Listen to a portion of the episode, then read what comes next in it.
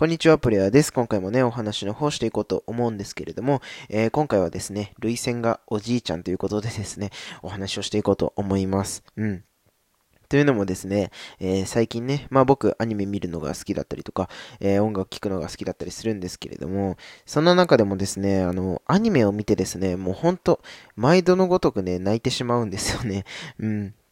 そのアニメに没入すればするほどですね、あのー、すごくすごく、こう、そのキャラクターとかね、あとはその情景にね、こう、感情移入してしまってですね、あの、めちゃくちゃ涙もろくなるというですね、えー、ことが起こっております。はい。まあ、そんな僕なんですけれども、あのー、今回はね、そんな、こう、涙もろく な, なってしまった僕のですね、えー、おすすめするアニメについてね、ご紹介したいと思います。はい。まずね、一作品目はですね、えー、バイオレット・エヴァーガーデンというですね、えー、アニメになってます。はい。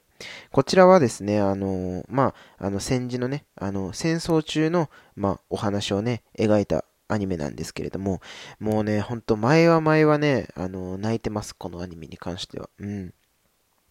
あのー、本当に絵のタッチから、あのー、その情景、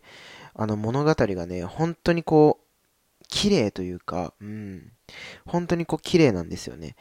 で、あのー、めちゃくちゃね、こう、そこにね、感情移入をしてしまってですね、えー、涙腺がおじいちゃんになってしまうわけなんですね。うん。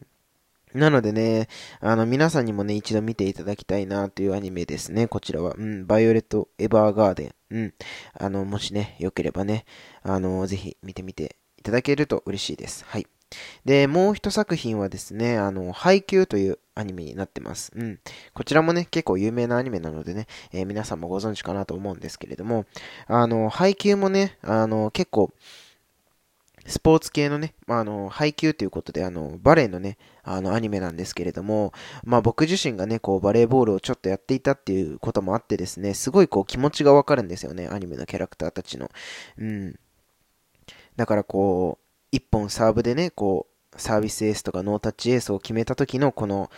気持ちが高鳴る感じとかね、うん、そういうのがすごいこう、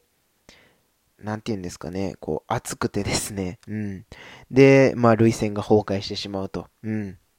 いうようなね、えー、ことがありますので、あの、ぜひね、こちらの配給もですね、今、えー、よんきのにクール目がね、放送されてますので、えー、もしよければね、そちらもご、ご確認していただけますと、はい、嬉しいです。はい。